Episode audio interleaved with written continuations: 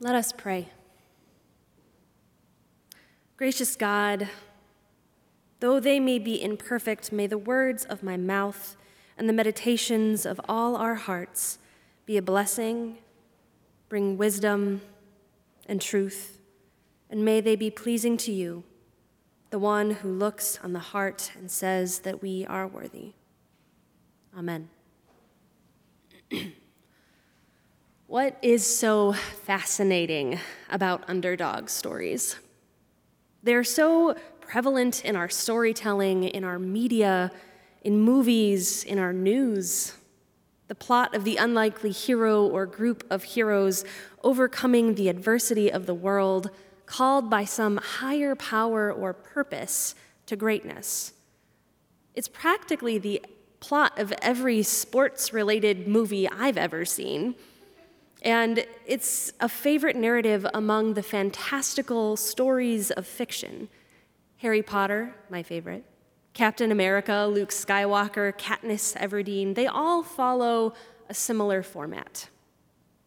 The story from Scripture, this story today, is not much different.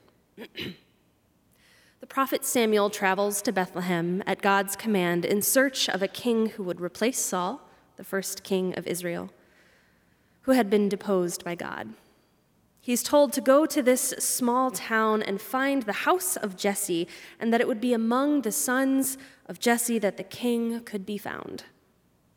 Samuel is grieving Saul's rejection, having been the prophet who anointed this king at the beginning of his reign, but he goes in search of a new king anyway. When he gets to Bethlehem, he's very secretive about why he's there, saying he's there to make a sacrifice to God and slyly inviting Jesse's house to join him for the ritual. One by one, Samuel meets all of Jesse's sons. When Samuel meets Jesse's first son, Eliab, Samuel says to himself, "Look at this guy. He is strong and tall, clearly has the demeanor of a king. This must be God's choice for the next king of Israel." But God, always surprising, responds with a resounding, "No, I have rejected him." Samuel is surprised. I can practically hear the prophet saying to God, "Are you sure? Did you see the guy? It looks like a king to me." And one by one, all the sons of Jesse go before Samuel under the guise of this ritual sacrifice. No one knows what Samuel is really up to. He's kind of keeping it a secret. And God rejects every single son that passes before Samuel. God says, "I don't look at the things that people look at. People look at outward appearance, but I look on the heart." Exasperated, I assume, I would be, Samuel finally turns to Jesse and asks, "Do you have any other sons?" And I get very big Cinderella vibes from this verse. Jesse tells Samuel of his youngest son, the overlooked son, who no one even thought to invite to the sacrifice, but who was kept in the field to tend the sheep. This youngest son was not considered worthy to join in this simple ritual, being the only one of the sons who was left out. But Jesse brings his youngest son, David, before Samuel, and God says, "This is the one." The youngest, who was small, maybe 12 years old, a sheep herder, this is who God chose to be the king of Israel, to rule over and lead God's people. Here enters our unlikely hero. And I think the tendency here is to identify most with David, the one who was overlooked, the one who was least considered worthy, even by Samuel, for the call to greatness. The one the world disregarded and said he was least worthy, God said, "This is the one." The story is so familiar, the story of the rejected or of the overlooked one being called to greatness and having a worth that the world could not see. It resonates within us as a divine truth. It is a human nature to see worthiness as identifiable by outward traits and not the inner content of who we are. Worth is determined by what the world tells us we are instead of by what God tells us we are. But it is divine nature to look upon the heart in order to see worthiness. Stories like this are mythical. They're an archetype of common stories that speaks to something deep within us. Joseph Campbell, professor of literature and writer of Hero with a Thousand Faces, digs into this heroic archetype. There's always a great hero, though unassuming, who is called by a higher power or purpose to greatness.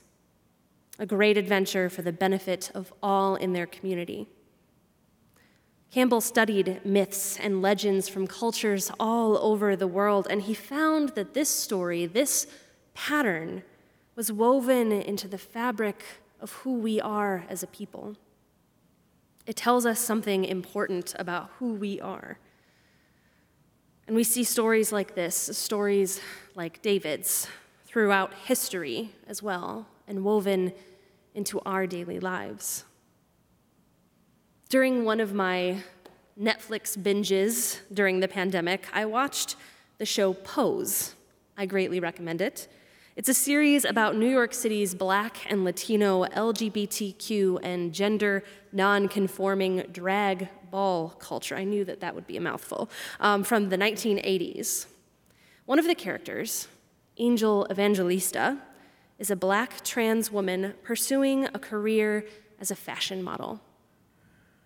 Angel's character and story is based on the true story of Tracy Africa Norman, an African-American trans woman who was an international model and a star in the fashion photography industry in the 1970s and 80s. Tracy never expected to make history. It was a surreal experience for her to go quite suddenly from scraping money together in order to make ends meet to seeing her picture and her face on Clairol boxes and in magazines. In 1975, she made her debut almost by accident, not unlike David, when she thought she was sneaking into a fashion show but instead showed up for a casting call. In a later interview, she shared that there was something calling to her, beckoning her to follow all of the models who were waiting in line for an interview that day. And so her journey began. Tracy went on to appear in Italian Vogue and had an exclusive contract with Avon for a skincare line, big names. While she was on set for a photo shoot with Essence magazine, she was outed as a transgender woman, a fact that she had been able to keep a secret during her entire modeling career until that point. And her career in fashion ended overnight. Tracy could no longer pursue her passion in modeling. She was rejected for every job in the United States after she was outed, being told that because of who she was, because of her body and society's expectations, she wasn't worthy to be in the industry. She couldn't represent beauty.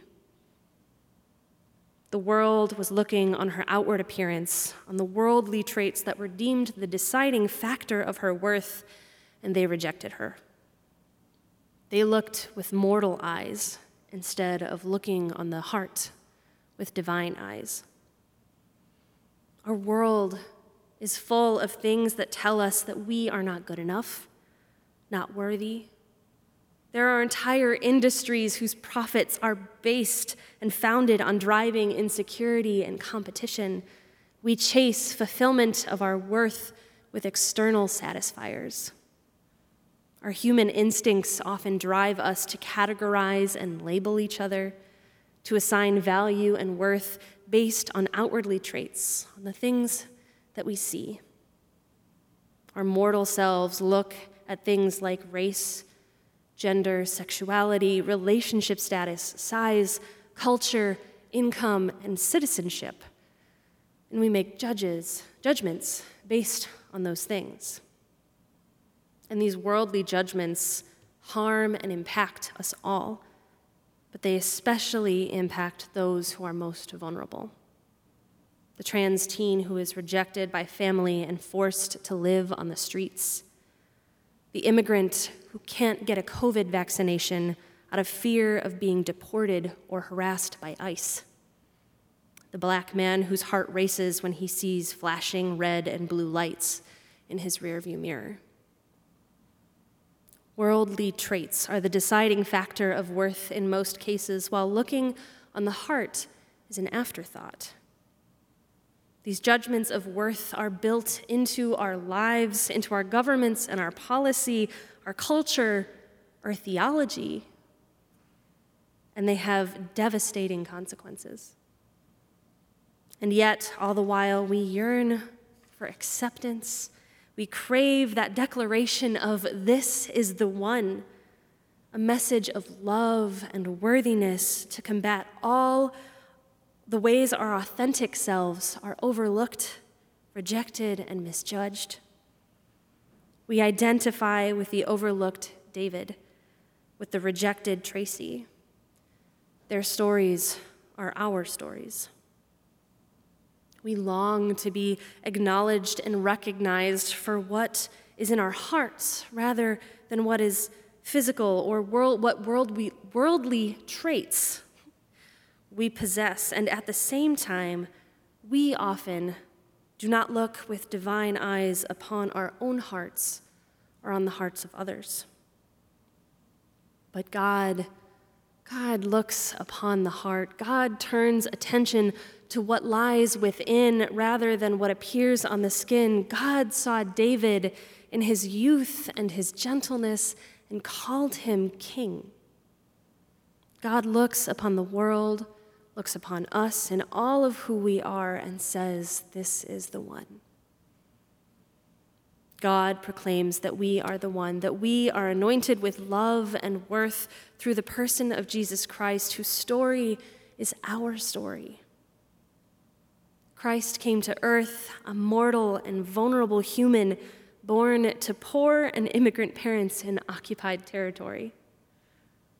By worldly standards, he was overlooked, underestimated, and rejected. Christ came to show us of God's vision and proclaim the good news that we are worthy, that we are loved, welcomed, and called to greatness. While our story is told in the narrative of Christ's life, so is the truth that sometimes we are not David. Sometimes we are the ones doing the overlooking and the rejecting. Christ died because the world could not reconcile God's declaration of worthiness with its own, because we could not reconcile it. Sometimes we are David's father and brothers, forgetting to bring him to an important gathering. Sometimes we are the ones outing Tracy to the world. And sometimes we are the ones turning away from our siblings, our neighbors, the needy and the vulnerable. And as we reject others for the ways we deem them to be unworthy, we inherently reject ourselves. Christ has shown us a different way, has shown us that we must look upon our hearts to see our worth. We must look upon the hearts of others to build the kingdom that God has called us to build. We must transform our hearts to be like Christ. We must transform our eyes so that we might look beyond what is obvious and what lies skin deep to see what is true and what is good. When we do this, not just here at church, but in our homes and our towns, our nation, and in our world, God's kingdom comes. God, in proclaiming that David is the one in coming to earth as a mortal baby and dying a mortal death, declares unquestioningly that what matters does not appear on our bodies or in any physical or worldly trait, but what matters, what makes us truly worthy, can only be seen by looking on the heart. God looks on our hearts and says, "This is the one." God calls us to look with divine eyes at one another so that we might build that kingdom of love. Amen.